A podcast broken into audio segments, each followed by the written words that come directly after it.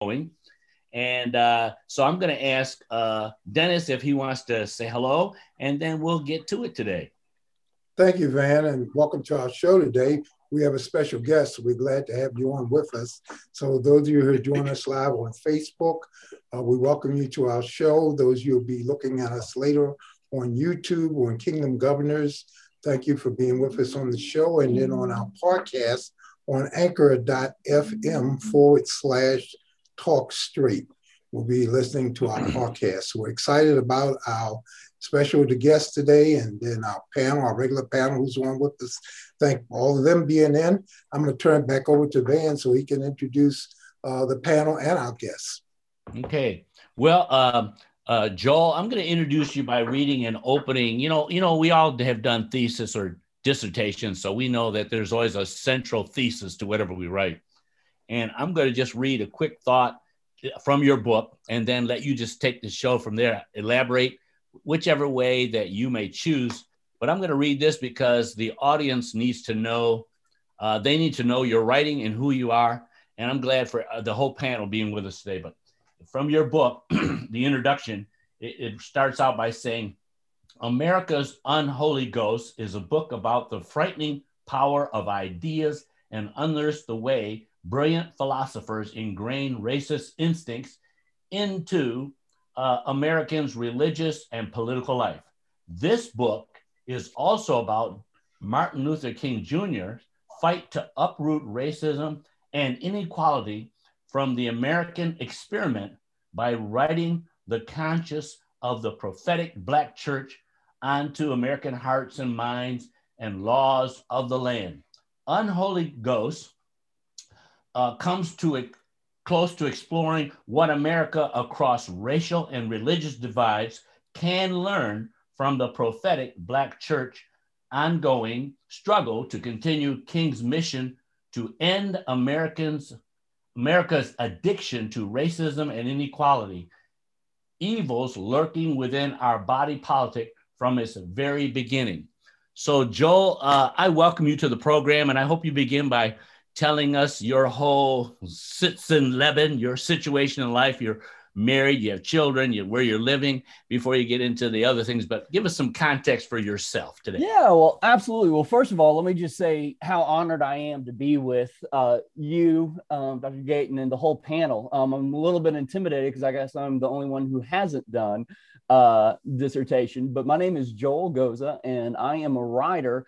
Uh, who works from Houston's Fifth Ward, um, and I live here with my my family. You know, dur- during COVID, I have been locked in uh, to the house for a year with, I guess, my three best friends: my wife, my son Roger, who is four years old, uh, who y'all got to see a picture of. Uh, he's my background sometimes in Zoom, and he's fierce.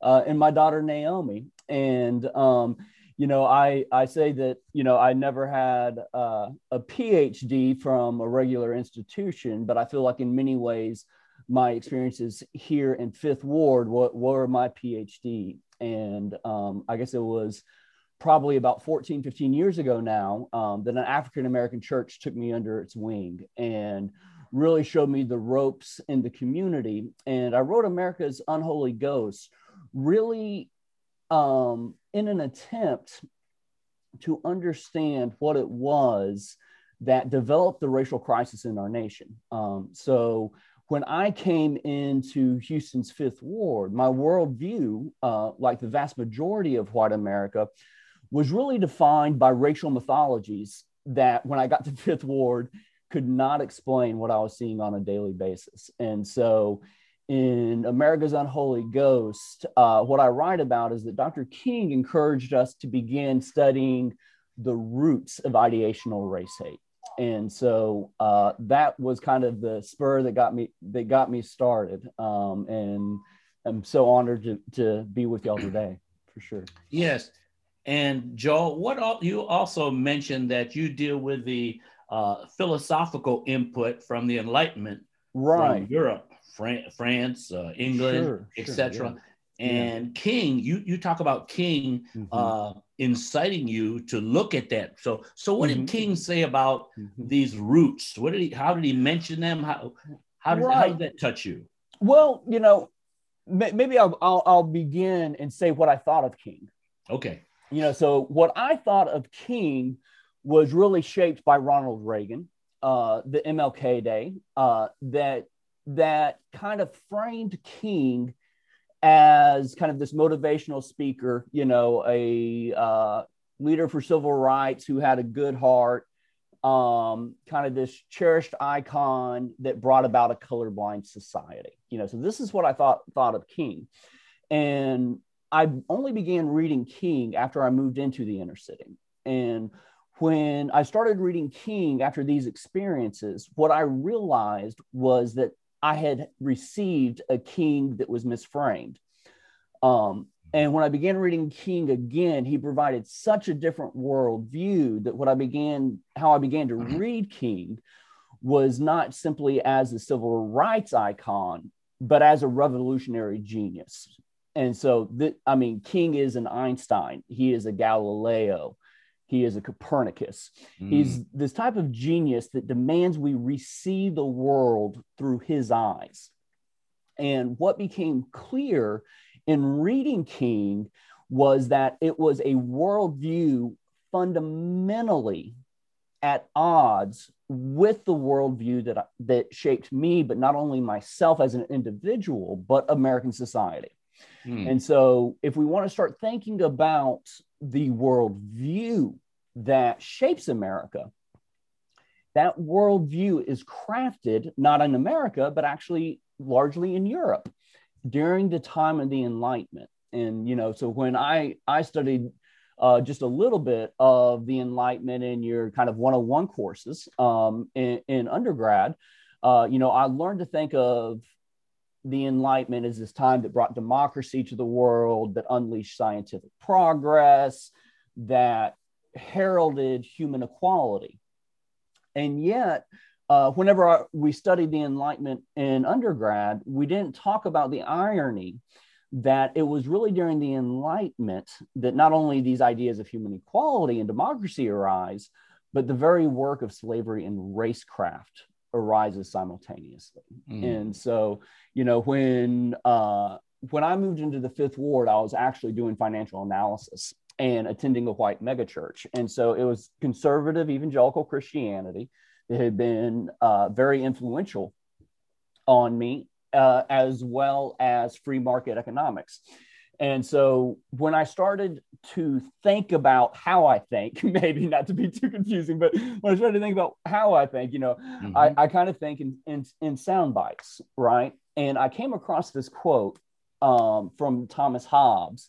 And what that quote said was that the value and the worth of a man as of anything, is his economic price. Mm. Who determines that price? The buyer. And that's the only sentence that I read. Um, but I knew right then that what I was what I was hearing within that sentence was the very logics of capitalism, but not only capitalism, the very logics of slavery. Mm. And when that thing started reversing on me, you began to see how, in very serious ways, that slavery became the paradigm for economic thinking. Mm. Uh, when we think about life, liberty, and the pursuit of happiness, that one quote comes from somebody else named John Locke, who wrote originally about life, liberty, and property. Mm-hmm. And so I started studying Locke. Uh, and of course, I being being an economics major, I knew of this invisible hand uh, metaphor that was developed by Adam Smith.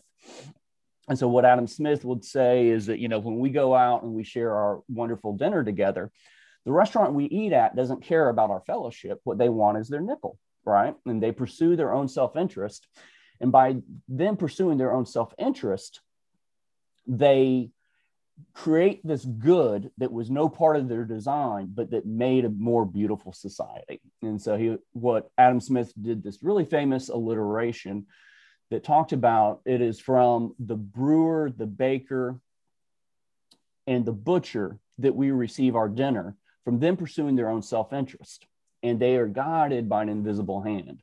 Mm. And so when I started having to deal with the conflict of what I believed about poverty and race in America, and what I began witnessing in the inner city, these very surface level ideas were very formative for me, and I wanted to understand where they came.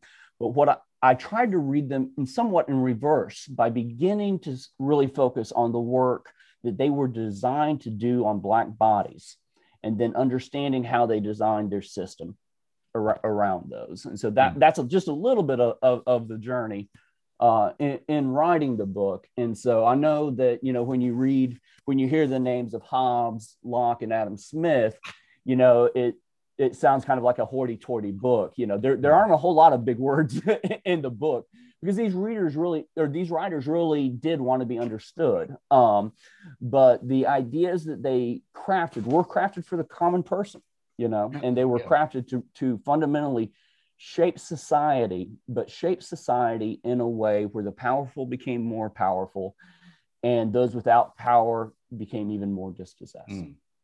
So, Dr. King, as you stated, had to be a brilliant man himself. Oh yeah, yeah. And yeah. that he he was so far ahead of us in this nation because mm-hmm. he looked back into the age of enlightenment which mm-hmm. I think maybe should spend a little a, a, quick yeah. moment on explaining yeah. what that's all about uh, right. for our audience in particular. Right.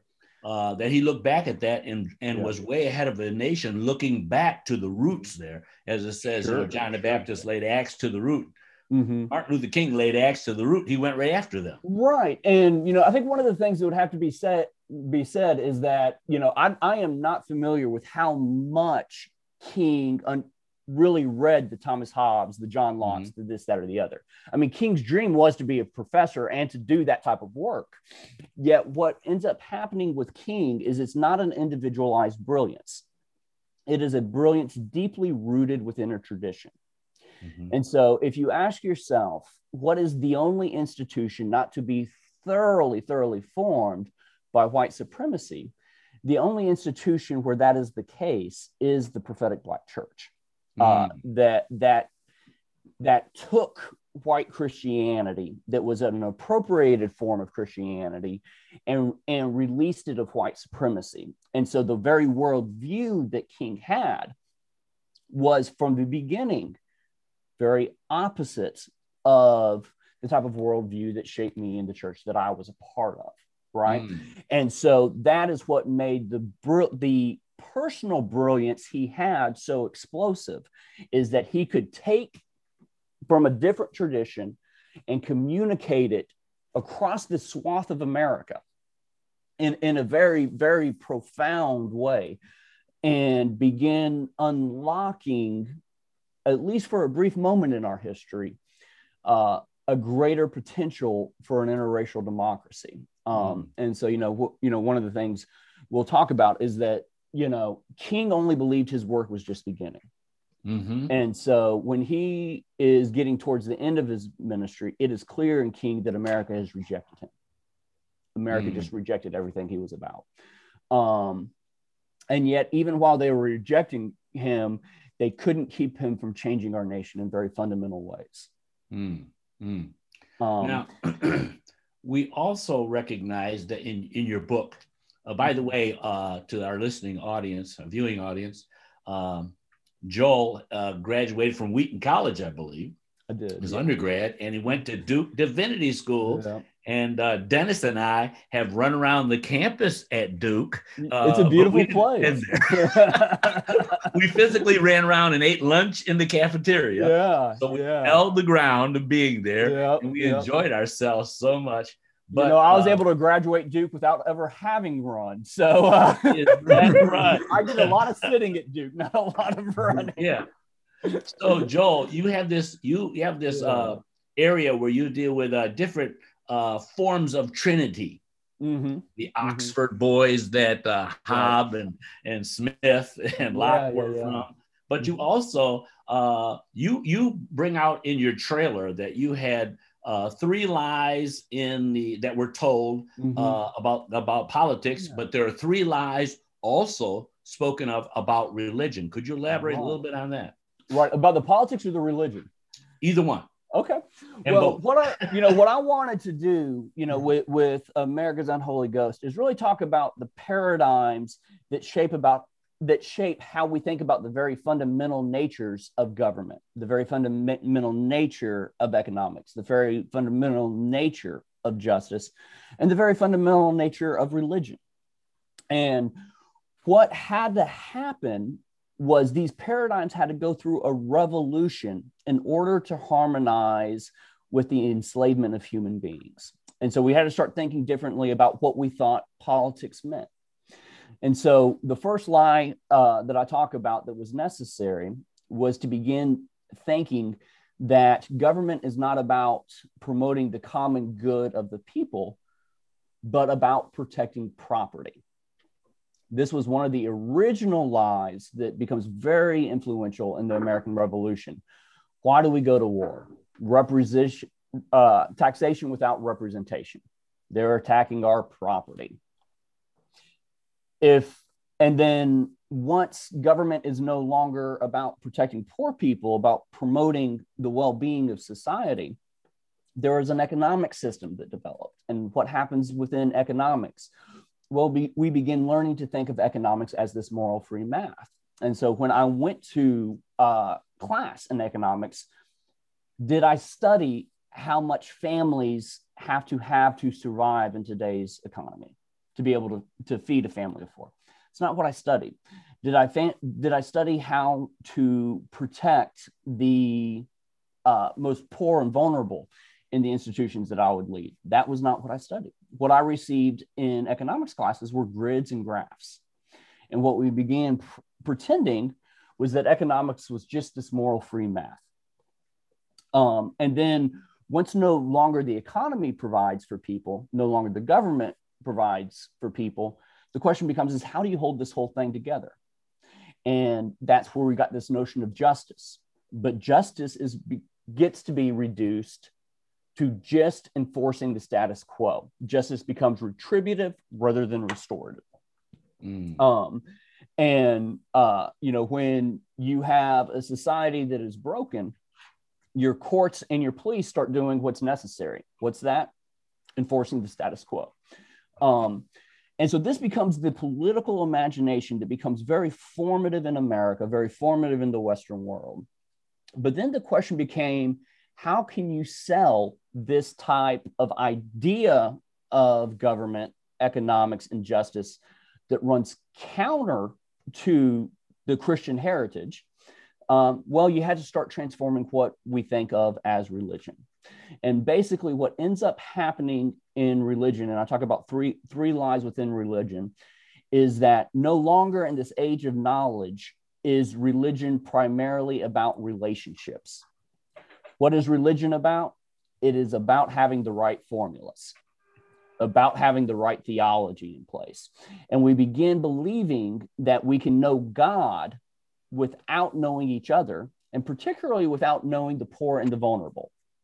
And so, one of the things that becomes a hallmarker of white Christianity, whether it's liberal in nature, conservative nature, or somewhere in the middle, is that white folks believe that they can know God without ever needing to know Black people.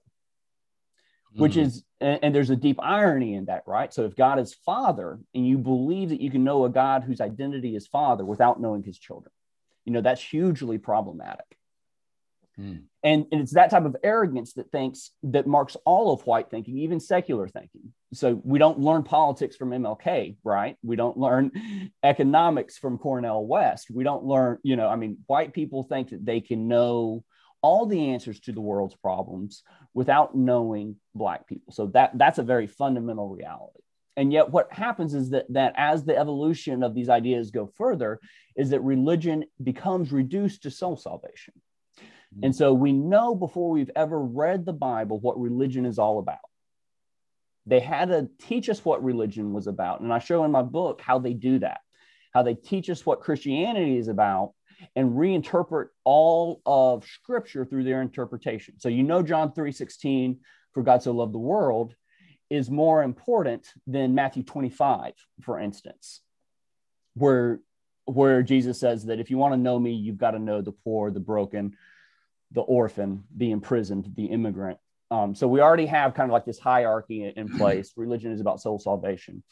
And then the final lie that I write about that, that became very central, central to slave Christianity is that inju- indifference to injustice is no threat to one's intimacy with God. And so hmm. you can be at the auction block, right? And you can hear the wails of this mother as her children get taken away and feel like you don't have to do anything and you're still right with God, right? Um, and I say the auction block, but that is still happening today, right? We don't have to hear the cries of uh, the widows and the orphans, for instance, at the border or within our own city. Do you think that our relationship with God is what it needs to be? And by having this right relationship with God, it becomes this other median uh, for the work of white supremacy. Um, in very powerful ways. And, you know, as you read the book, you know, um, it's clear to me that white supremacy is not a secular or a sacred thing. You know, the, you know, I'll try to write very clearly that when you see white supremacy, you don't only see uh, Jerry Falwell Jr., you also see Bill Maher, you know, and these are just two different sides of the same coin. Mm, mm.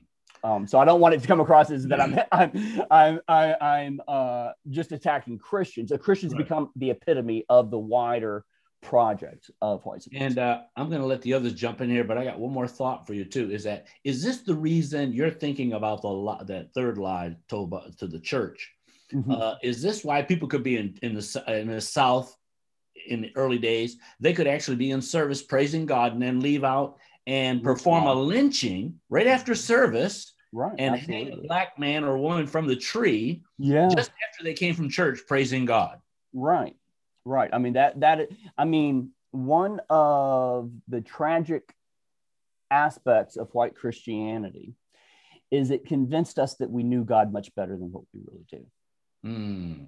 you know and so we lost the humility somewhere along the way of what it means to be human you know mm-hmm. to not have all the answers to not need all the answers uh, but to be people who are thoroughly thoroughly committed to the golden rule mm-hmm. and then work out our theology after that of how, great, of how great. well anybody can jump in now. I'd love to if i may. Yes go uh, ahead. Hey, rob, rob here. joel so good to see you and thanks for spending this time with us yeah, oh, this honor. morning, Van. Yeah. Thank you for inviting Joel. I think this is one of the most important and timely messages the church, read that, the white church, particularly conservative evangelical church, needs to hear mm-hmm. in our time.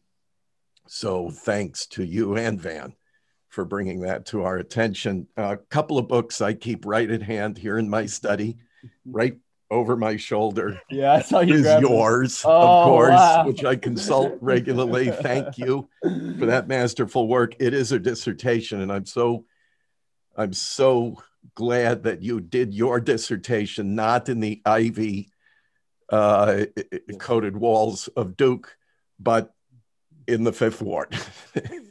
That's where you did your research and your writing. And boy, does it ever show in this very powerful book. I, I I reference it regularly. But the other one is a work I think you just made an excellent case for, and that's Dietrich Bonhoeffer's Sanctorum Communio, uh, because he he argues we cannot know Christ mm-hmm. apart from community, right. apart from relationship. We right, cannot right. know God. Period. It's that simple. Mm-hmm. So that includes, of course, the whole of humanity mm-hmm. and mm-hmm. people of color. And I've made the point on this uh, in this setting more than once. Uh, it's about time for white folk like me to confess that we serve a Lord of color, a man of color. Mm-hmm. Jesus was not yeah. a white complected guy like you and me. Right. So all that. But if, if I may uh, boldly take you to another author mm-hmm. Uh, that I read years ago. Um, I think you pronounce his name Wiencek, Henry Wiencek, who wrote An Imperfect God, George Washington, His Slaves, and the Creation of America. mm-hmm. it was a, a life changer for me. Mm. And I wonder if you would comment a little because yeah. what I what I walked away from in reading Wiencek.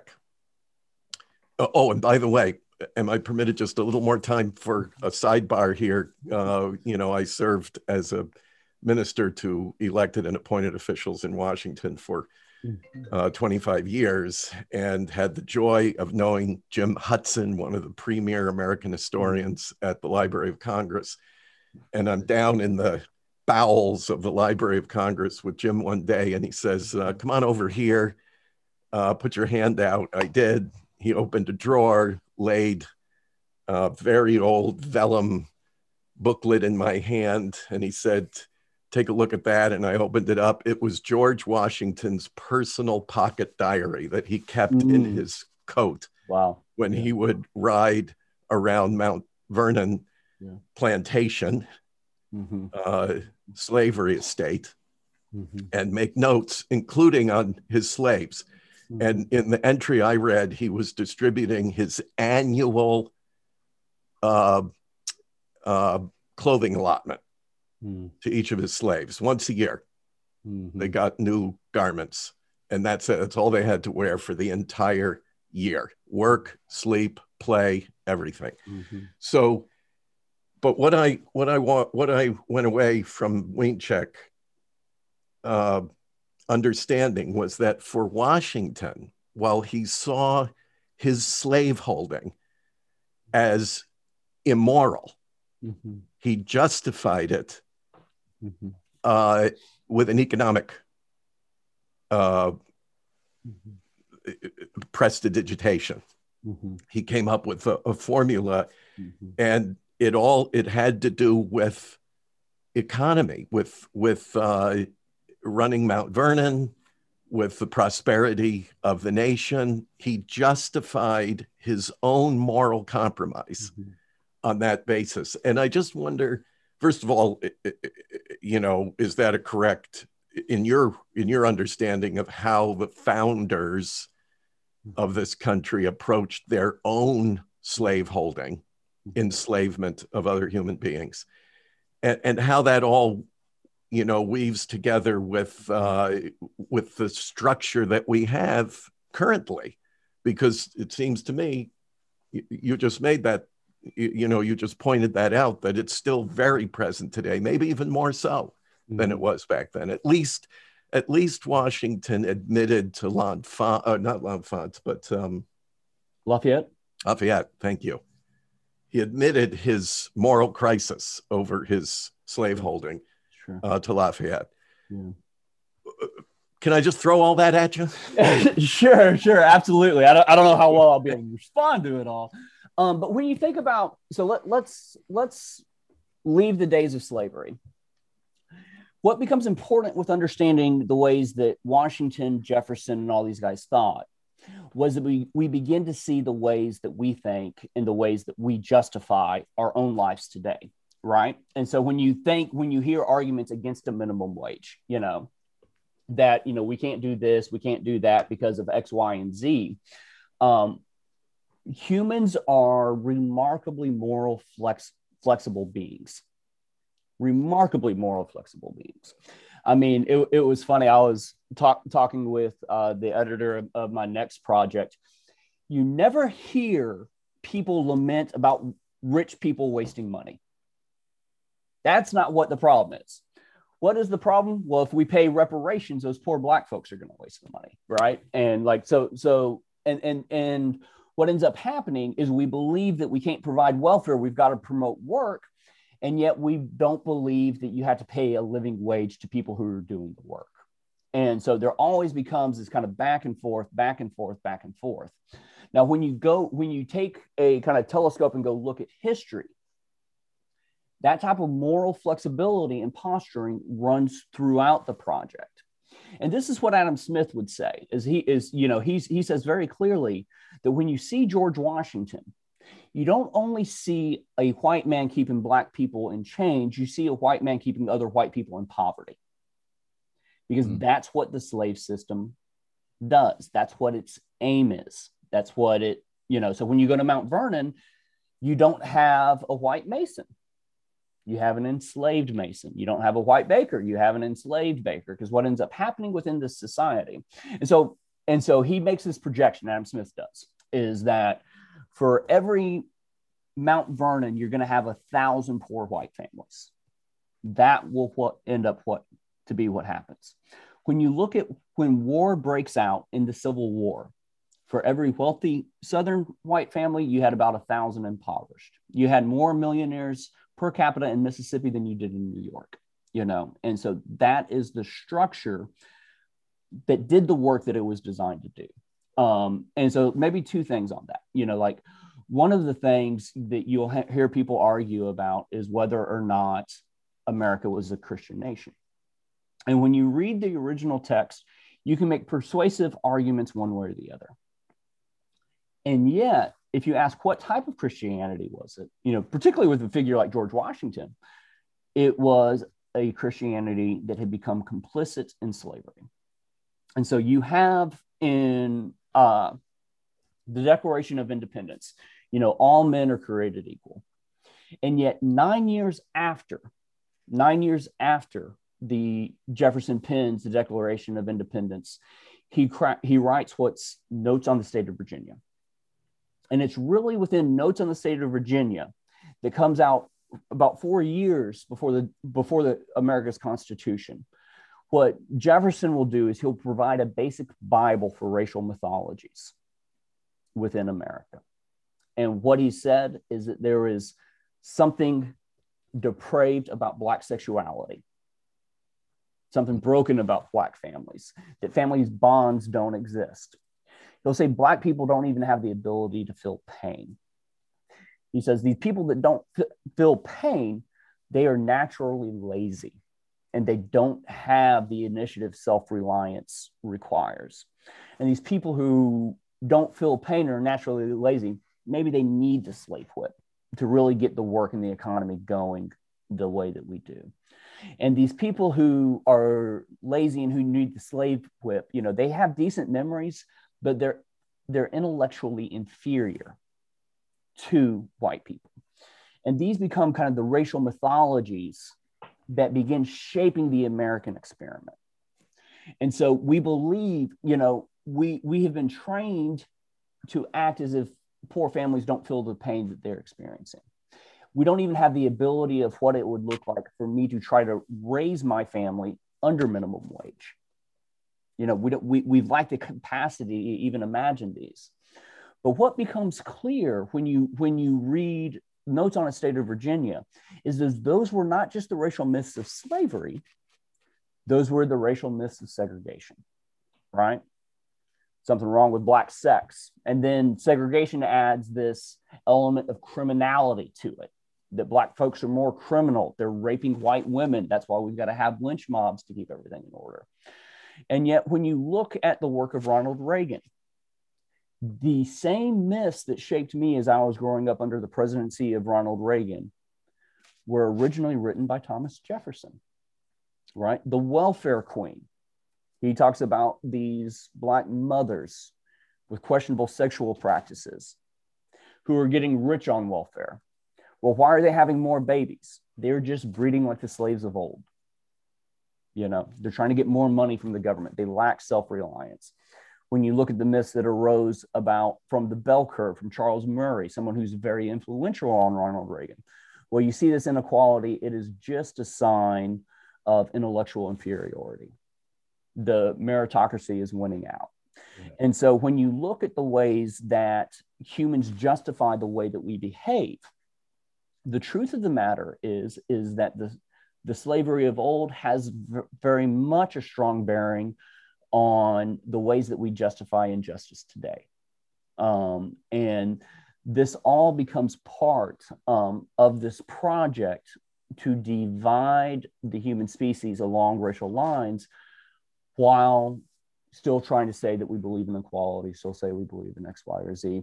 And when we don't fulfill these ideologies, of being able to justify why it is that we don't fulfill the ideologies. So even in the notes of state of Virginia, he's saying that, you know, slavery is slavery is monstrous, you know, it, it just corrupts everybody. But right now, it's just a political necessity, and this is why. It's the racial differences. Joe, you also mentioned how um, three uh, three states. You talk about the imagined, mm-hmm. the institutionalized, and the ingrained. And uh, Rob raised raised great questions for you. But I, I want to take us back to let's let's go back to the root. How did how did uh, Hobbes and Locke and and Adam Smith, who wrote who wrote Wealth of Nations, mm-hmm. uh, how did they begin to imagine uh, that they were that whites were more rational being than blacks mm-hmm. were in Africa. Mm-hmm. Therefore, the Whigs came out in Europe. Right, right, right, right. Yeah, it, and it's it, it is amazing how uh, much those wigs play, played a role oh in oh uh, the 19th century sciences that right. I don't really write about as much in the book. I'm wearing a white beard, but not a white wig. That's right. That's right.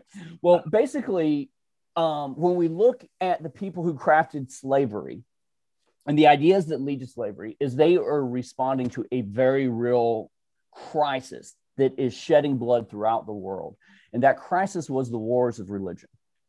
Yes. So this is what they're they're responding to. Yes. There's a reason that they don't want government to aim to do a whole lot of good things, right? They believe that this will fill the world with blood, and this is what we learned through the world through the wars of religion.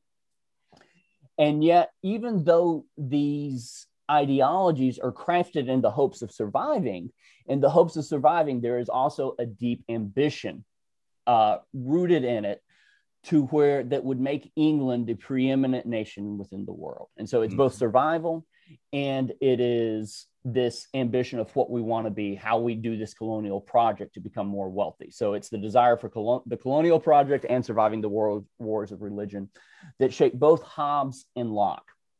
And what Ho- Hobbes was, I mean, Hobbes was brilliant, but he's brutal right? So, like, I mean, he believes that we want this tyrant that forces peace onto the world. And what what Hobbes says is he says, man, listen, instead of trying to follow these religious zealots, what we need to do is we need to start thinking more rationally, lean into our rational nature.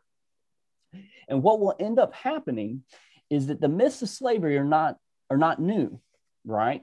You can go back to Plato, Aristotle, and they have all of the ideas that you'll find in racist thought. Today you can find similar ideas to in the times of the greeks. And yet what you don't find in the greeks is the race-based approach. And so greeks would hold other europeans in slavery right? Mm-hmm. not because they were black but just greeks were just knew that they were superior that superiority wasn't racial it was just it wasn't color of skin. What ends up happening with hobbes and locke is they begin racializing these justifications for slavery and inequality that, tra- that trace back thousands of years. And so when when Hobbes talks about how we got to be more more rational, he individualizes uh, rationality. Now that sounds confusing, but what, it, what he means by that is that reason is an independent individual exercise. You know, mm. your brain's a muscle and you can work that muscle out and it can lead you to the truth and it can lead you to the truth by its own power. Well when a rich white man talks about what reason is what looks reasonable to him? Other rich white men.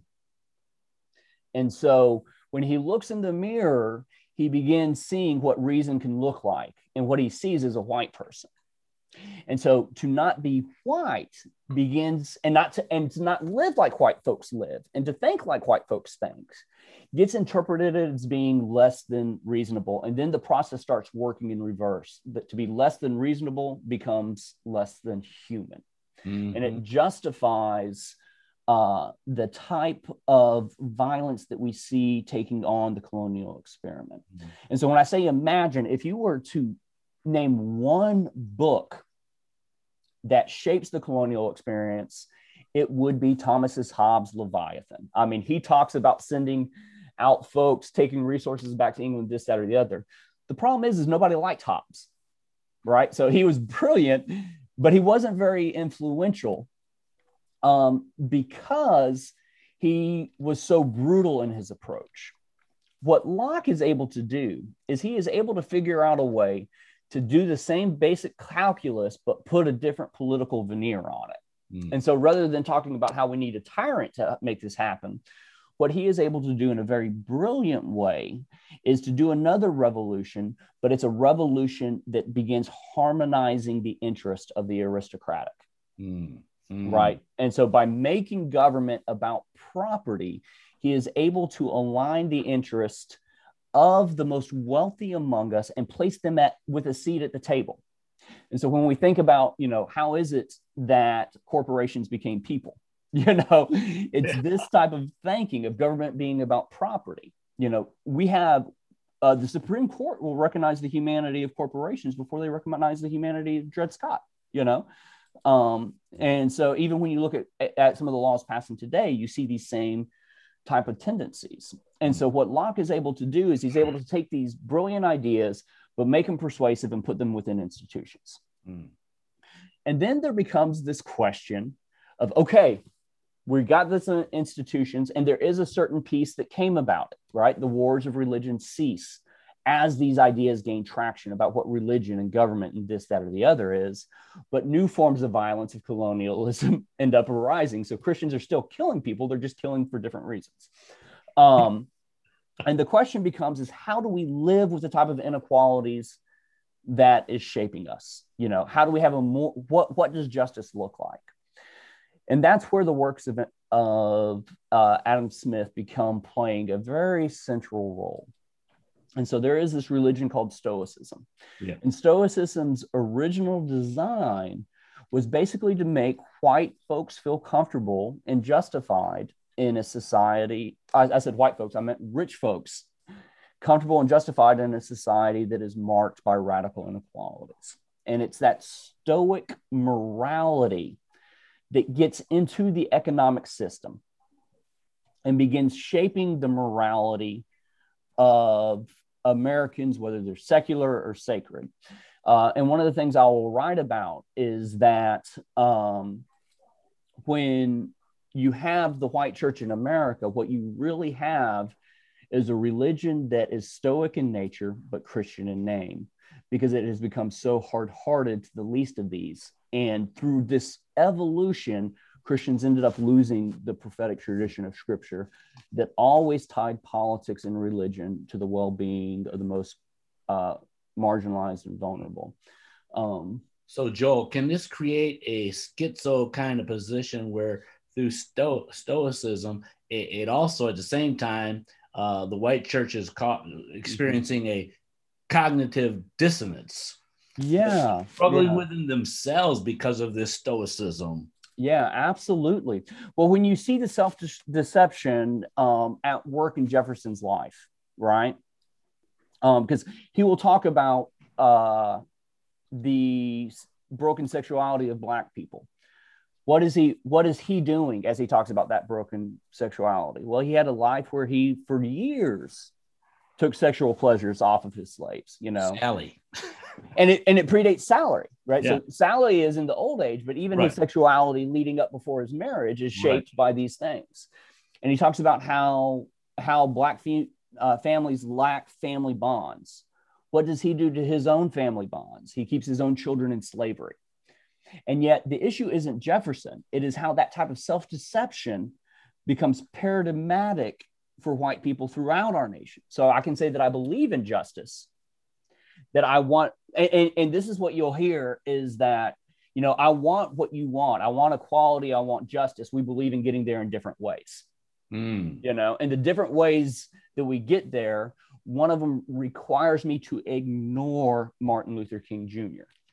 Right. Mm. So, like, if you see one politician in any age that was against Martin Luther King Jr., it was Ronald Reagan, completely committed to upending King's revolution. Mm. And yet he learns how to pose as if he's the accomplishment of King's dream. Mm. Um, and so the, the painful thing becomes how do we learn to tell history in an honest enough way that we learn to see ourselves? Mm. And that becomes, you know, part of the work that is before us, you know. And so when you had um when you had Mamie Till, right? Yes. What does Mississippi want to do? What Mississippi wants to do is to put Emmett's body in the ground as soon as possible. Why? Because white America always wants to bury the work that we are doing to Black people, to hide it, to not deal with it. And so, what Mamie Till is able to outmaneuver Mississippi, get Emmett back, opens up the casket. Mm. And the purpose is not to say that white folks are less than human. The purpose is that until we start finding the courage to look into these empty caskets and to begin seeing the strands of white supremacy that has produced these violence, we will never be free from them. Mm. And so what happens? MLK becomes a child of Emmett Till.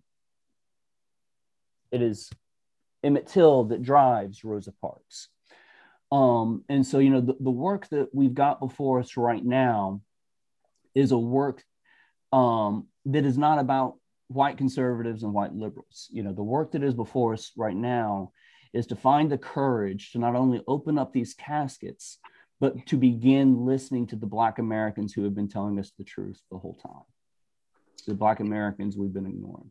Oh, and, and you hit something right there, Joel. Um, you know, you know, one, there's a little story told. I've used it for years.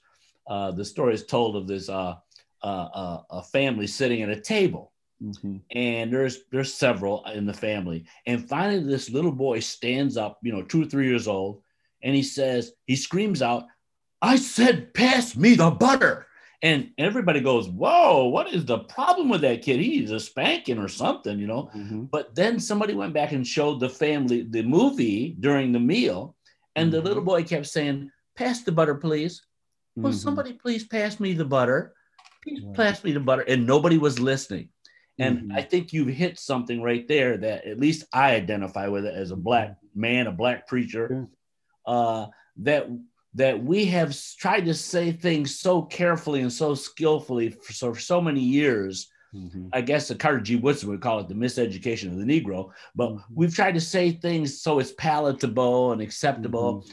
and nobody is listening. And even today, I posted something on uh, Facebook that I received a white preacher who stood up in front of the audience and said, uh, uh, wh- white man, shut your mouth and sit down and listen.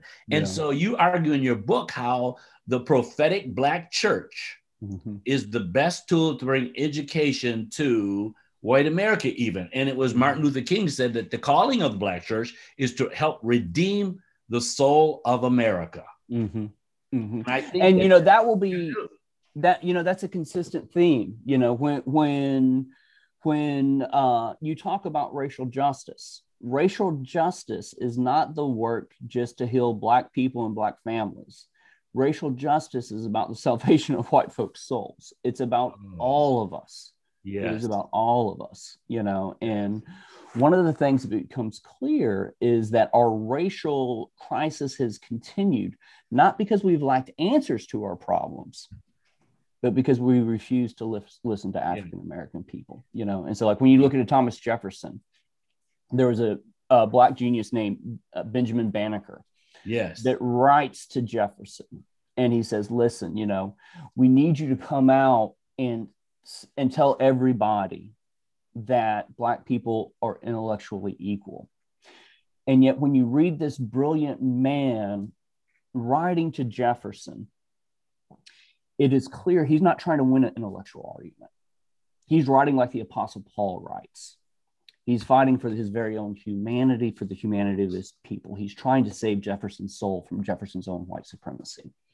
And what he includes in that letter, in his letter, is an almanac that he himself designed, that it would take a brilliant, it was a brilliant almanac.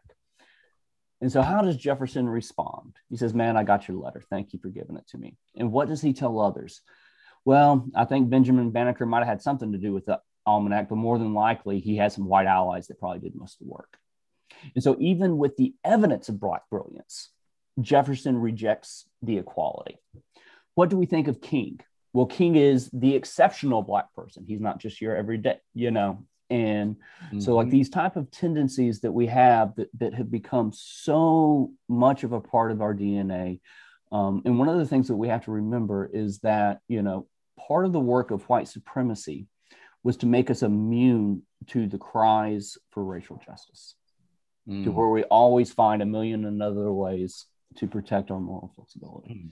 Mm. Well, you know, I think it's so good, uh, Dennis, that we've got Joel coming back next week as well, too, because uh, there's so much to unpack. I know Rob is uh, desiring to get in there as well, and Lois, uh, you may have a question or two but uh, in these last few moments. But I, I, think that our audience should know too that Joel has agreed graciously to come back next week because this is so insightful and there's so much to unpack. Uh, even towards the end of your book, we haven't even got even there. We're still laying the foundation from the front end of your book. Yeah, yeah, it's so yeah.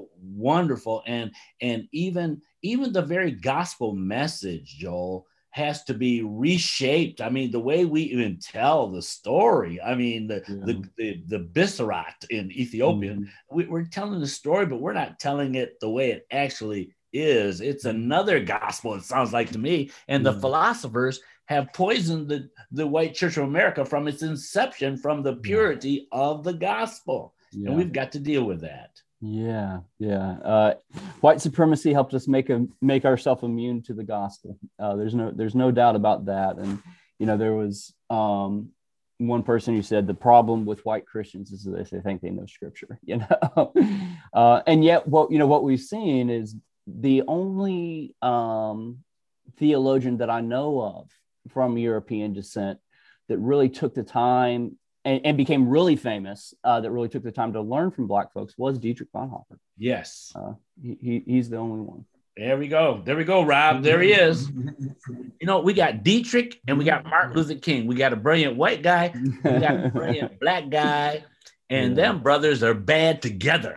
both, uh, incidentally, both murdered at age 39.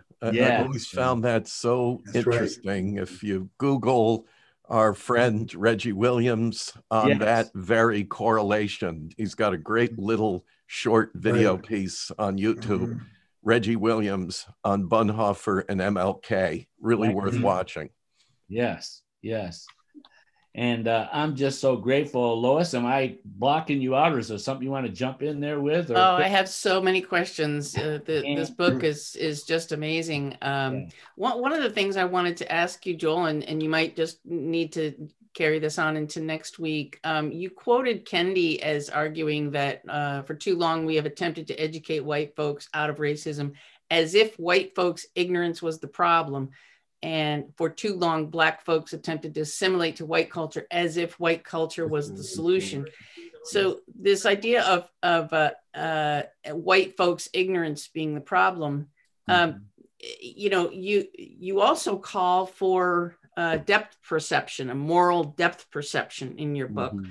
and so uh, how i'd like you to either today or next week just address this issue of um, you know it seems like ignorance of white folks is the mm-hmm. problem you've mentioned several examples of that just mm-hmm. today and yet um, it that's not the whole problem so mm-hmm. i guess what i uh, i'd like to talk uh, like to ask you you know how do we get that depth perception if ignorance isn't the problem how do we arrive at moral depth perception and mm-hmm. um, you know you talk about the work that's before us how mm-hmm. does um, education play a part how uh, you mm-hmm. know uh, um, I just finished reading uh, Jemar Tisby's book, and he talks about the arc, uh, the awareness, and the relationships and the commitment. You know, we need mm-hmm. this awareness, we need this education, but how do we how do we deal with ignorance? How do we deal with um, you know we mm-hmm. can't solely say that ignorance is the problem but we can't we have to get beyond ignorance as well. Um, mm-hmm. even your moving into the fifth ward was an educational experience for you that was not only uh, you know cognitive but but visceral from on a day-to-day level. So mm-hmm. that's my question. I'm going to kind of throw it out there and and you can uh, address that how you like. I know we only have four minutes so Sure. Well, you know, I mean, I, I don't have any silver bullets, uh, um, uh, but you know, in, in, the you know, kind of what I've learned is part of learning. Uh, part of life is living without silver bullets, and it's about staying in the saddle.